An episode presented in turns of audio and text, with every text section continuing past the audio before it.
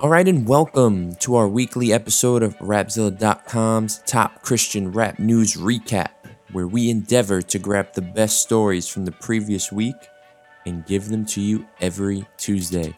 Toronto rapper Dru Bex has revealed that on October 29th, he will be releasing his new project, Cindy versus Victoria. And it's Dru's sixth album in as many years and contains 15 tracks with quite a few notable features. Listen to these names Datin, Selah the Corner, Eshon Burgundy, K Sare, DJ Michael V, Zay Hill, not Clyde. Oh, and, and there's more. Now, Hulvey apparently has not taken a break since his last album and his wedding. And on Instagram, Hulvey hinted that he just played Reach Records a new album of his.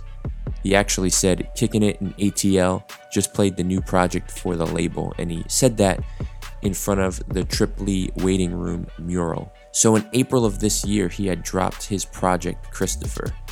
Um, Hulvey is Reach's newest artist, and he's pretty prolific and has come out the gate swinging, always dropping music seemingly. So we can't wait to see what's next, Hulvey. Aaron Cole released his sophomore album on last Friday. This 14 track project is titled Two Up, Two Down.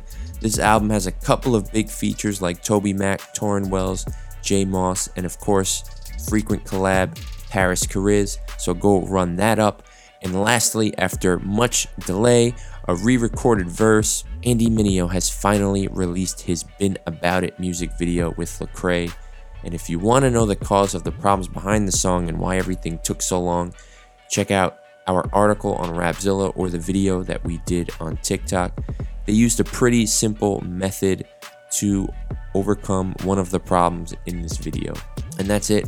My name is Justin. This is the Rapzilla News. Check out all of this and more on rapzilla.com for the latest and greatest in Christian hip hop. Please be sure to check out our Spotify and Apple Music playlist. I will talk to you all next time. Peace.